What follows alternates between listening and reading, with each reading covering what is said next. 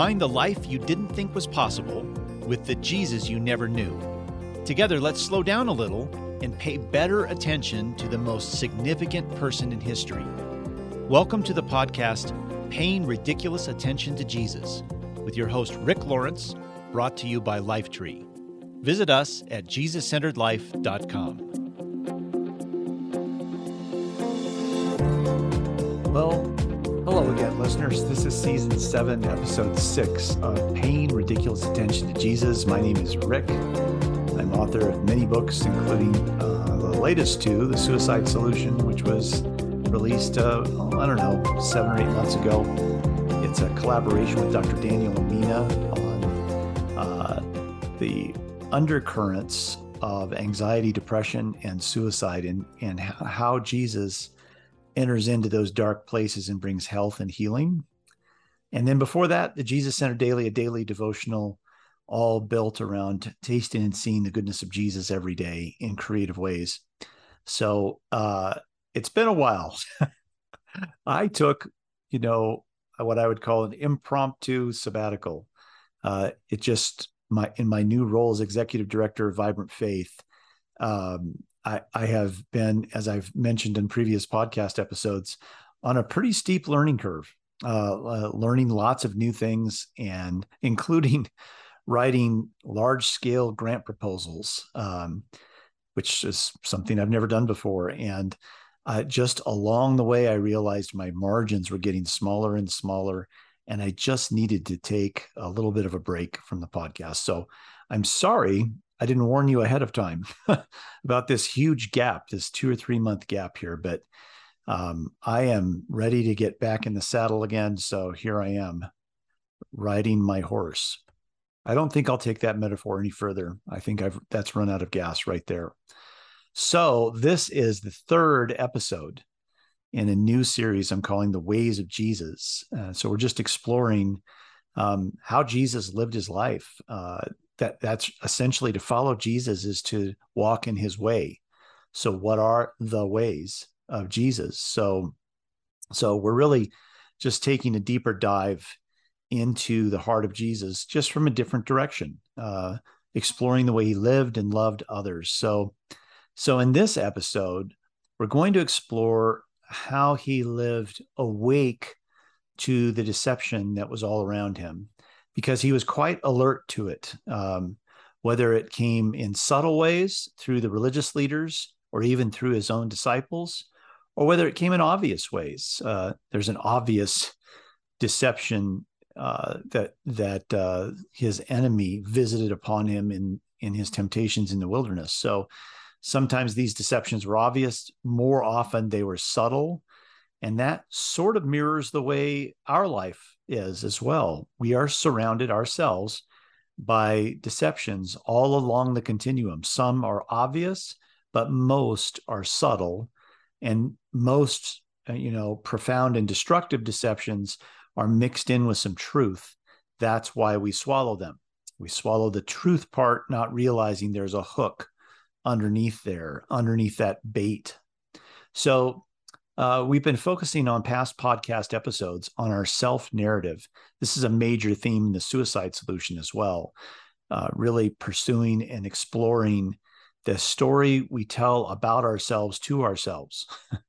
That's our self narrative. All of us have one. Some of us are more aware of our self narrative than others. Um, if you're if you're aware of your self narrative, you're likely a self aware person.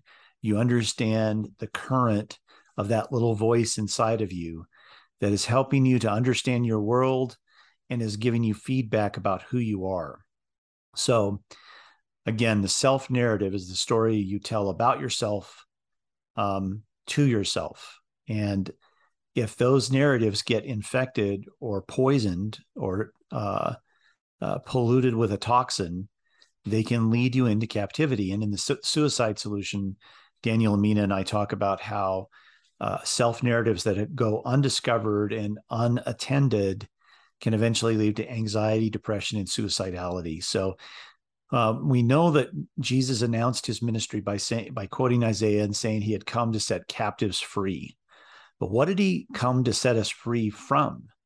often we think in apocalyptic terms with that in the in the sense that he came to set us free from the penalty of hell but actually he came to set us free in our everyday life the captivities that that infect the way that we live he wants to set us free from those things. He in another way of uh, putting this and this is a kind of another common thread in the suicide solution is if you think about who we are as uh, like a computer like we have hardware and software and they work together to create an operating computer um, we can get bugs in our hardware something that affects the, the the hardware of our computer which you could call your biology and we can get bugs in our software which you might call your soul or your psychology. In either case if those bugs go undetected and unsurfaced um, they can eventually affect the ability of that computer to do what it's supposed to. Can even destroy the computer in the end. So um, our jesus's mission in our life is to debug our narrative he wants to set us free from the captivity of that. So um, let's let's kick off with uh, a little bit of a truth or lie exercise. So i found this kind of in, uh, interesting little truth or lie questionnaire online. I want you to as i as i uh, tell you each one of the things on this truth or lie list I want you to think about whether what you're hearing uh, as a common belief is actually true or is it false. Now, some of the things on this list are true and some are not true. Um, some are true, some are not true. So let me go through these one by one, and I just want you to. You might even, if you're driving, listening to this, just just make your guess out loud. Go all in. Uh, invest yourself in your answer. So, truth or lie? the tryptophan in turkey makes you sleepy. Is that true or false? The tryptophan in turkey makes you sleepy. There you go. Answer that one. Second, the five second rule means food on the floor is safe to eat. Is that true or false? All right. Number three, cracking your knuckles gives you arthritis. True or false? Number four, dogs are colorblind. True or false? Number five, humans only use 10% of their brains. That true or false? Number six, sitting close to the TV is bad for your eyes. Is that true or false? Number seven, shaving makes your hair grow back thicker. True or false? Number eight, swallowed gum takes seven years to digest. True or false? Number nine, you shouldn't go swimming right after you eat. Is that true or false? Finally, number 10, sharks can smell just a drop of blood from miles away. True or false? All right, there you have it. There's our truth or lie exercise. Maybe you can mentally calculate the percentage of those that you said were true and the percentage you said were a lie. Just do that in your head. Well, here, I'll reveal the truth about each thing on this list. Actually, every belief on this list is false. I lied to you. I know it's really bad behavior. We used to call these white lies because a white lie doesn't really hurt anyone, but I really apologize if I hurt you just now. That every belief on that list is false. So, on a scale of bad behavior from one to 10, how bad is it that I lied to you about this list? With 10 being really bad and one being, oh, not bad at all. Where would you place the deception that I just led you through on that continuum? Was it really bad or is it just kind of, sort of, maybe bad? And, you know, how much does it matter to you that I deceived you about this? Does it also undermine other things that I say to you because I was goofing around and I lied to you about this list? I think deception, once it's discovered, has a profound impact on us.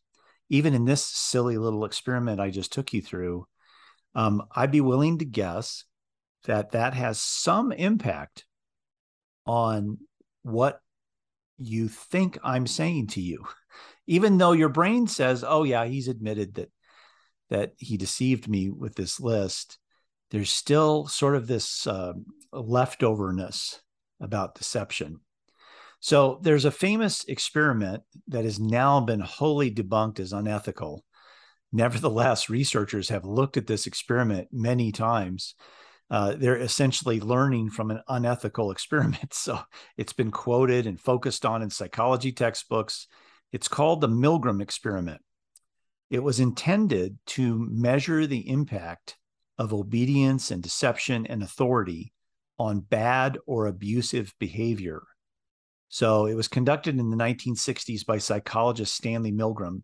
And it was a, a, series of studies on the concepts of obedience and authority. And his experiments involved instructing his study participants to deliver increasingly high voltage shocks to another actor in the room who would scream and eventually go silent as the shocks became stronger. So, so what he told people who were participating in his study is that everyone in the study was a participant and some were assigned to be teachers and some were assigned to be learners and the teachers were the ones who were administering administering the shocks to the learners but all of the learners were actors. There was no real shocks involved.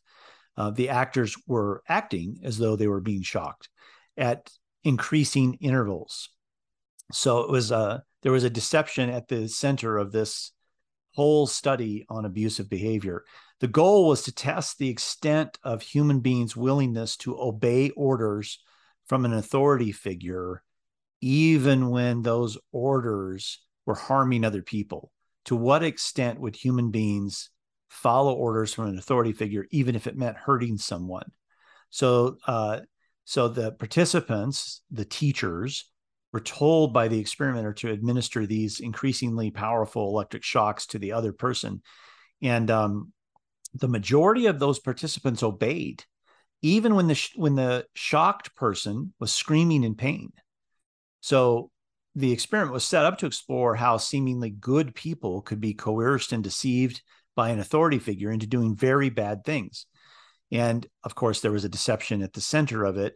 Um, and uh, though this experiment, for obvious reasons, was deemed unethical in the end, it actually was psychologically harmful for uh, some of the people who were involved in it because uh, a very high number of people, 65% of the participants, actually gave their uh, the learner person they were shocking. They gave them a 450 volt shock, the highest shock in the experiment, which could be deadly in some cases. Um, they 65% of them after being coerced and badgered by the authority figure went ahead and did that so this deception at the root of of this experiment because, participants were fundamentally deceived um, into what you know, into what this was all about and the authority figure was badgering them with this deception um,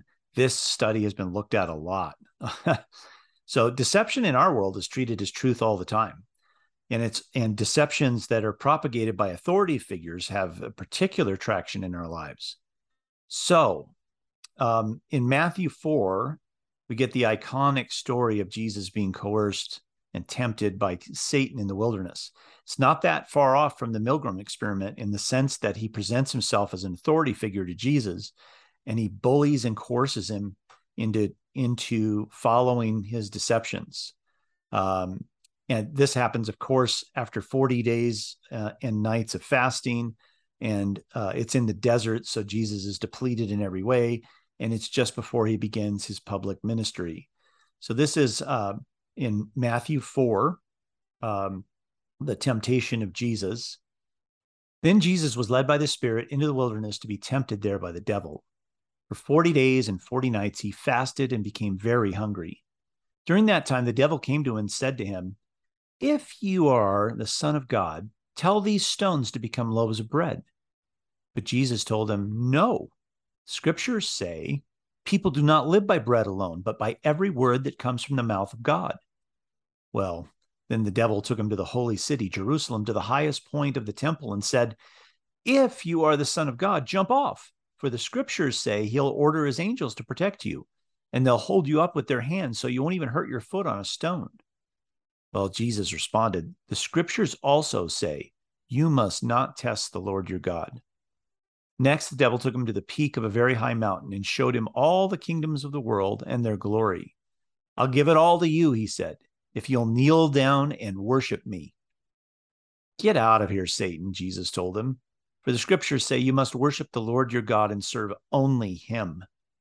Then the devil went away, and the angels came and took care of Jesus. So there we have this obvious deception in the wilderness. So the question is in general, what is Satan's strategy here? And why does he expect it'll work?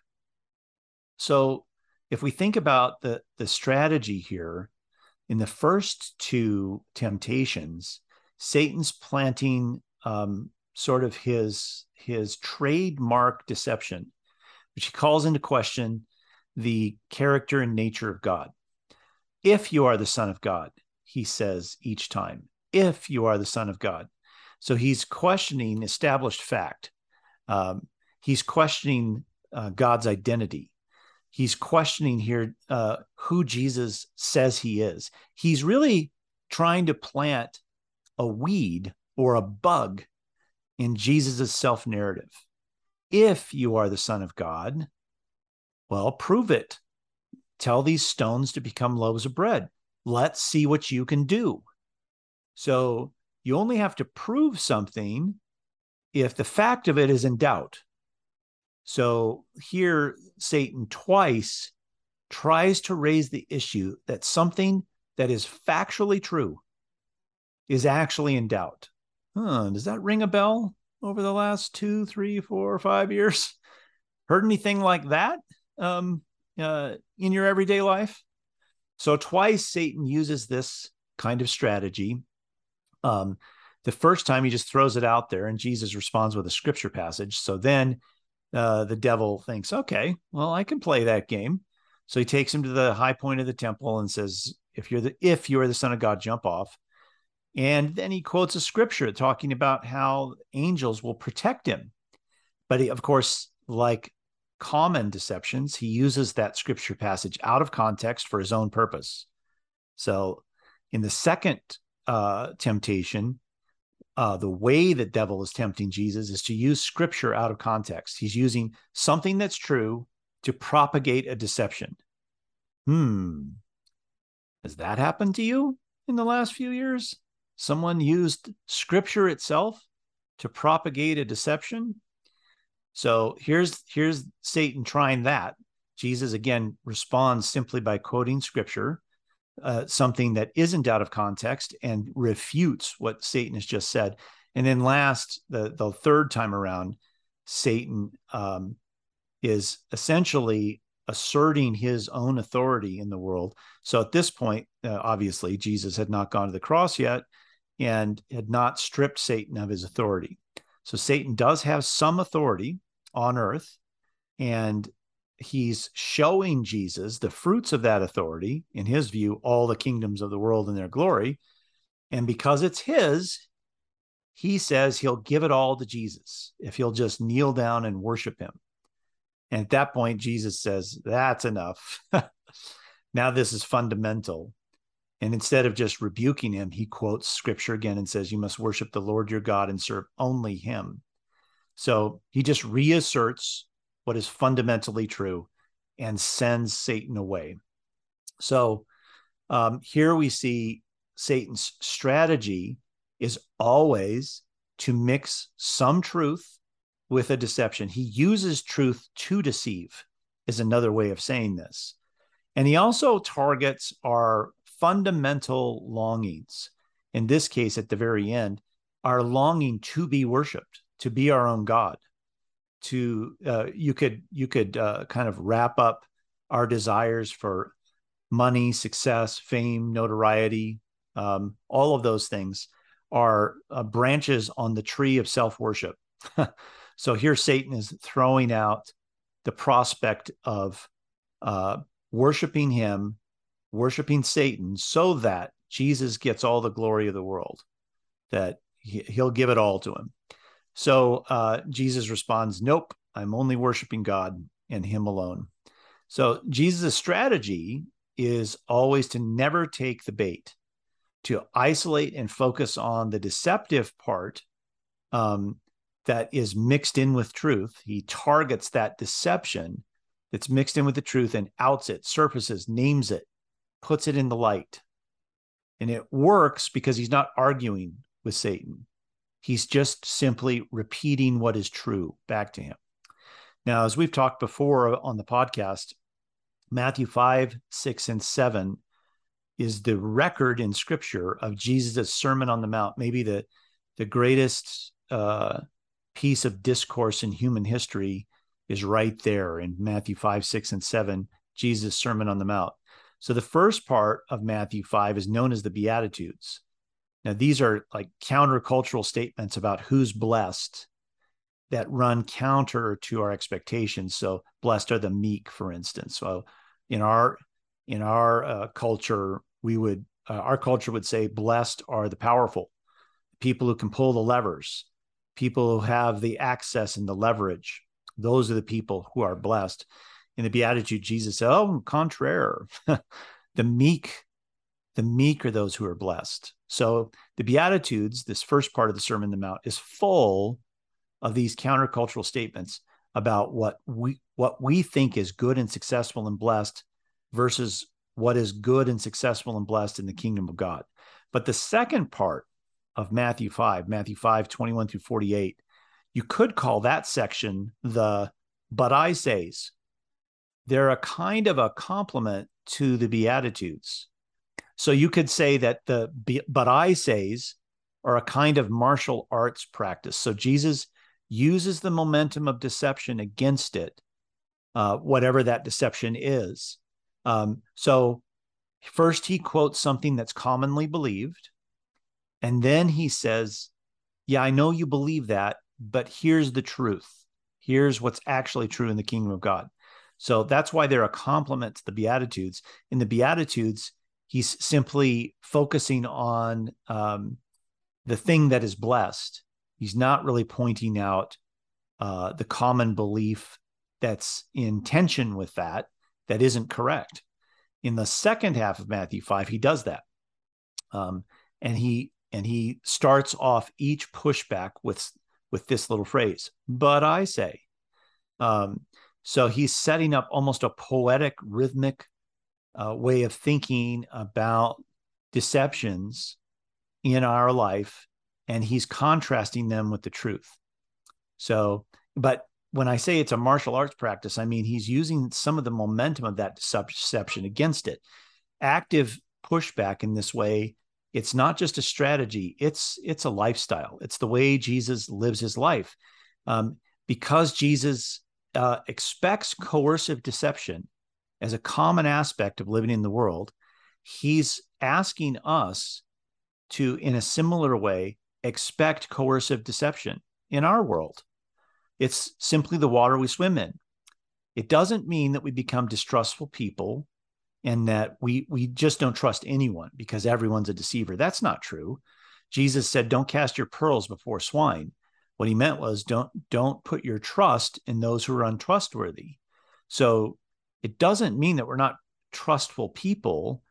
It just means that we are awake and, and aware of who we're placing our trust in. That's it. So that's just another way of saying we're, we're becoming discerning people. So when we discover the truth, we trust it with our whole heart. But we test and push back to affirm that truth. We test it. That's part of what he's calling us to do. So, uh, let's explore this second half of uh, the Sermon on the Mount, all the but I says, answering three simple questions for each one. What is the deception that Jesus is targeting in this particular one? The second question is, what is the essence of his pushback? And the third one is, what exactly what is exactly true about his alternative to that deception? So, what is the deception Jesus is targeting? What's the essence of how he pushes back against it? and what is exactly true about his alternative. And what we're going to do is is dive into this section of Matthew 5. It's verses again 21 through 48. So if you're not driving and you want to flip over to that, this would be helpful uh, to walk through these. We're going to start off first with teaching about anger. So here in Matthew 5, starting verse 21, and we're going to go through verse 26. You have heard that our ancestors were told, of course, this is Jesus speaking here. You've heard that our ancestors were told, you must not murder. If you commit murder, you're subject to judgment. But I say, there's the but I say, if you are even angry with someone, you are subject to judgment. If you call someone an idiot, uh oh, if you call someone an idiot, you're in danger of being brought before the court. And if you curse someone, you're in the danger of the fires of hell. So if you're presenting a sacrifice at the altar in the temple and you suddenly remember that someone has something against you, leave your sacrifice there at the altar, go and be reconciled to that person. Then come and offer your sacrifice to God. When you're on your way to court with your adversary, settle your differences quickly. Otherwise, your accuser may hand you over to the judge, who will hand you over to an officer, and you'll be thrown into prison. And if that happens, you surely won't be free again until you've paid the last penny. All right, three questions are what is the deception Jesus is targeting, and what's the essence of his pushback is the second one. And the third question is what is exactly true about his alternative? So the deception here, when he references that the ancestors were told you must not commit murder. If you commit murder, you're subject to judgment. Then the but I say says if you're even angry with someone, you're subject to judgment.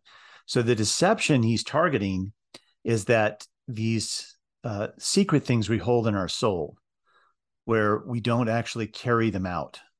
So you're angry enough to murder someone in the moment, you know, and we could even joke about it. Oh, it made me so mad I wanted to kill him. Um, these things that we harbor inside, but don't necessarily express in the extreme outside, are still serious uh, aspects of our brokenness. Um, and he's trying to, the deception he's trying to point out here is that there are only certain ways of expressing interior realities that really should be punished or really are violations of the kingdom of God. Um, it's only the outward expression that is the violation of the kingdom of God. So we deceive ourselves when we harbor anger, resentment, um, revenge, hatred. I just heard a friend of mine the other day say that he hated his mother in law. So, of course, he's expressing strong emotions and frustration over the way his mother in law interacts with him and the demands that she makes on him. Um, but what Jesus is saying here is that you're subject to the same kind of judgment as if you actually carried this out, um, if you actually obliterated that person, because the the essence, the seeds, the the trunk of the tree, if you want to call it that, of murder, starts with these extreme emotions inside of ourselves, this anger and hatred and revenge we harbor inside of ourselves is actually already growing into something ugly and brutal. And so uh, the idea that we deceive ourselves with is that we can harbor things inside and we have no accountability for those things before Jesus. And he's saying, You do. You do have accountability for those things. Those things, if left to grow, will grow into something even more serious. So, the essence of his pushback is deal with what's going on inside your soul. Don't um, avoid dealing with it because nobody can see it yet. Deal with the things that no one can see yet um, early on. That's the essence of his pushback.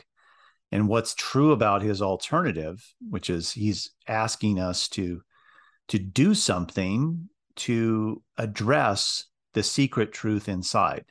So that could be uh, if you're if you're going to the temple to present a sacrifice and you have something someone against something against you, you know, someone has something against you. Um, leave it there first and go be reconciled that person. Deal with the reality of your soul first, and then come back and sacrifice. Or if you're headed to court with uh, walking alongside your adversary, why not settle that difference first before you get to the court? Um, uh, settle the the broken relationship that you have first, if you can. All right, let's take on a, a second. Uh, but I say this one's in the next section. It's called a teaching about adultery. Um, here's Jesus starting in verse 27. You've heard that the commandment that says you must not commit adultery.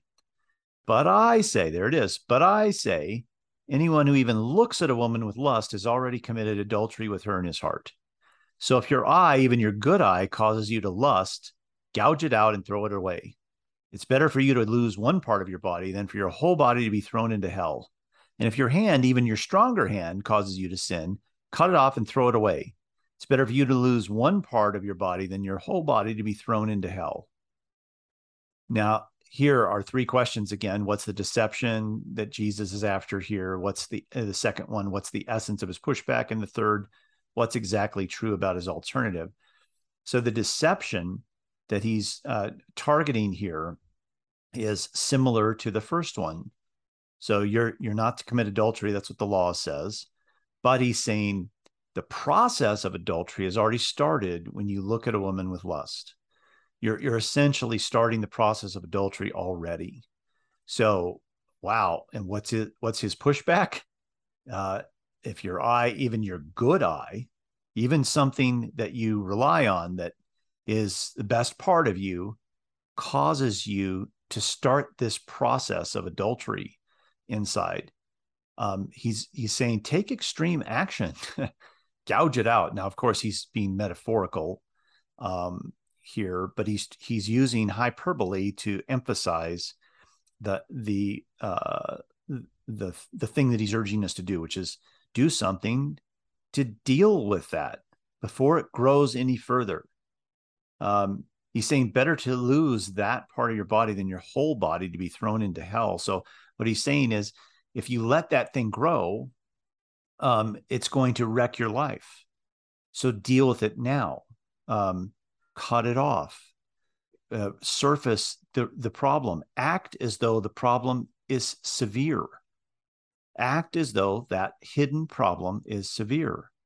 Um, if it was all in the light, if your thought life was surfaced and and maybe um, it was displayed on a screen, for instance, um, well, how would you react about others being able to see what's in your thought life? He's saying, treat it that way, because to not treat it that way is to live a deceptive life.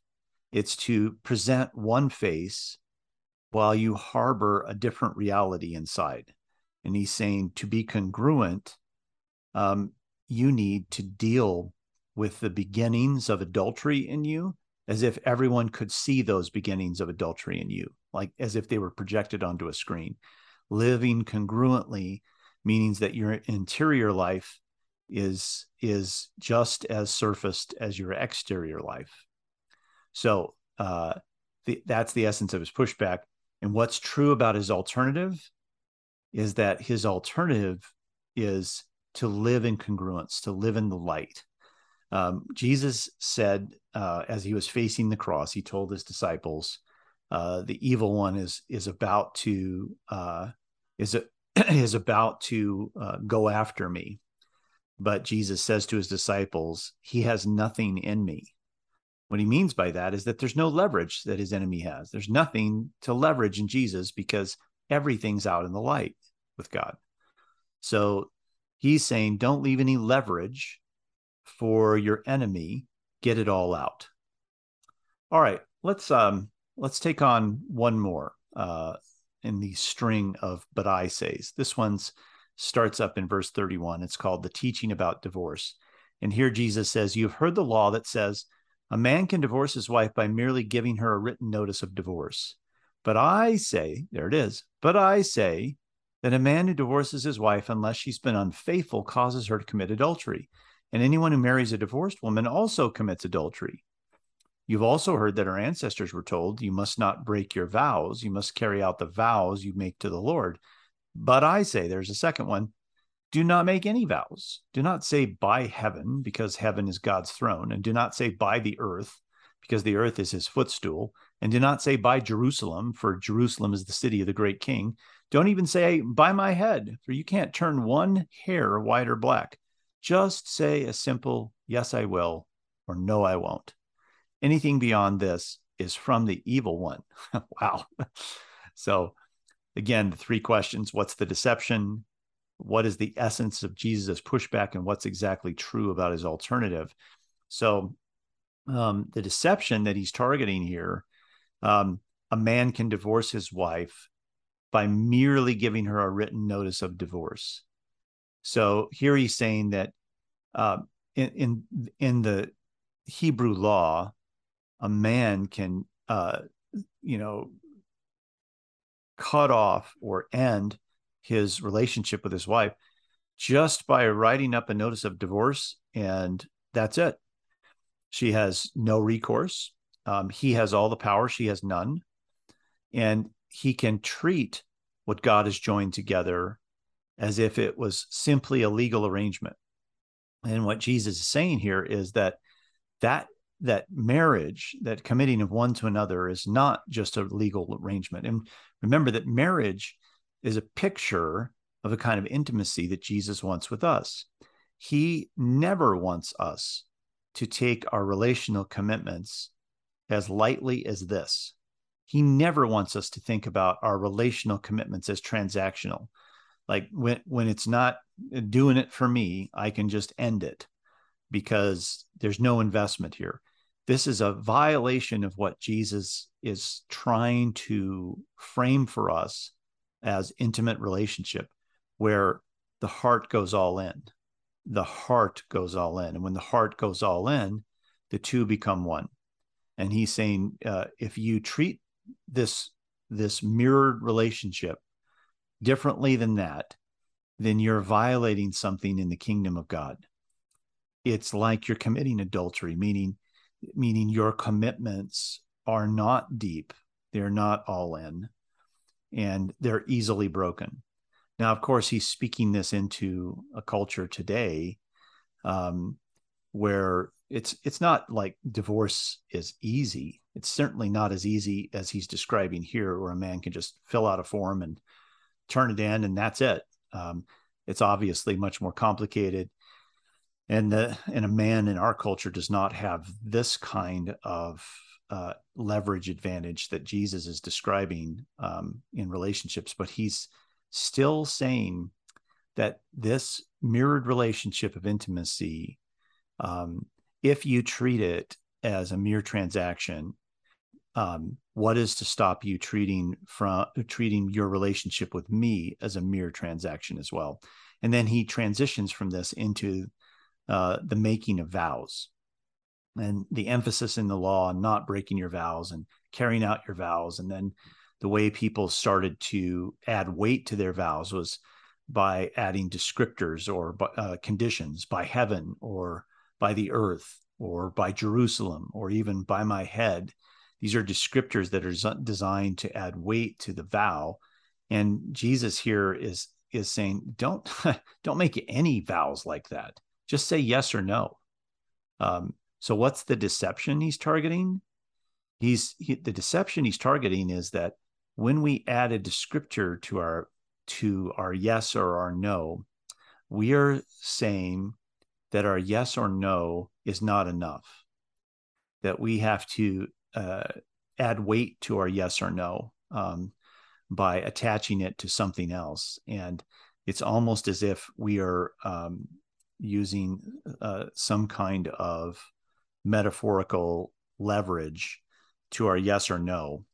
And what he's saying is, um, again, he's trying to target the deception that the the assent of our yes or no is not enough and that we have to convince another that our yes is serious and our no is serious by adding a, a weight to it um, a guaran- guarantor to it i guess is another way of saying it and he's saying that is not living um, in the light either.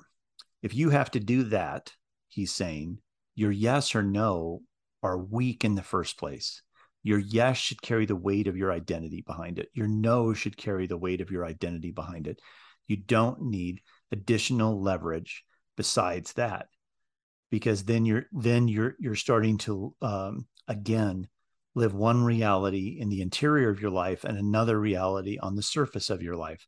People who just say yes or no and then follow through with those things are not hiding anything. They're not they don't need extra descriptors or extra weight because they're not uh, they're not trying to leverage the situation in the direction they want to go. They're just simply standing on the the simplicity of their yes or no. And so Jesus through all of these is saying, um, live your interior life in the light, make it congruent so that the enemy of God has no leverage in you. When the enemy of God comes to try to leverage you, he always is leveraging something that's true in your interior life that has not been surfaced in your exterior life. He's always leveraging that. It's as if he comes to us to kill, steal, and destroy and he's looking for the places that we've hidden ourselves.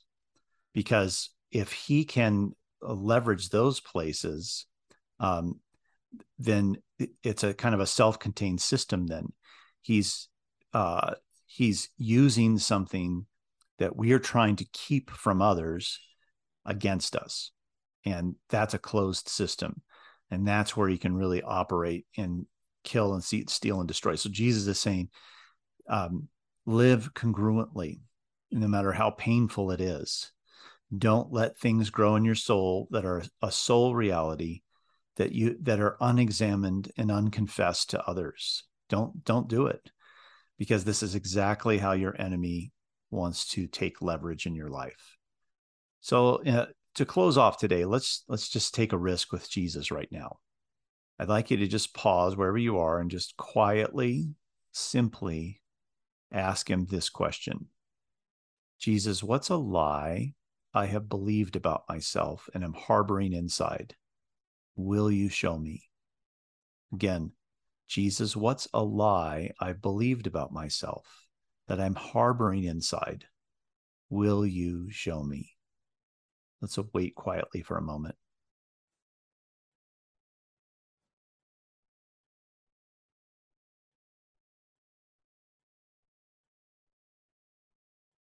So if something surfaced for you in that moment, something popped into your head, recognize that what he's doing here is he's doing what someone who deeply loves you would do. He sees the consequences of what's starting to grow in your interior life. He sees where that's headed. And he knows that if it can be surfaced now, all of the destructive consequences of that growing into fruition will be avoided. So he's inviting you to embrace and own whatever is surfaced.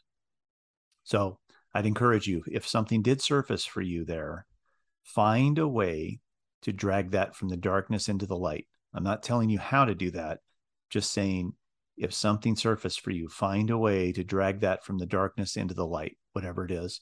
That will take the fuel rod out of the enemy of God's um, mission in your life. Um, it'll take the leverage away from him that he's trying to use. Um, and it will uh, open you up and um, clean out your soul in a way that uh, surfaces your true identity, allows you to live out of that true identity. When you have baggage like this in the darkness, it weighs down your identity. It keeps you from being who you were meant to be. So if something did surface for you, just find a way to drag that thing into the light. Well, everyone, this is again Paying Ridiculous Attention to Jesus. It's season seven, episode six. This is a podcast from ricklawrence.com. You can subscribe to this podcast on Google Play or iTunes or wherever you get your podcasts. And we'll see you again in a couple of weeks.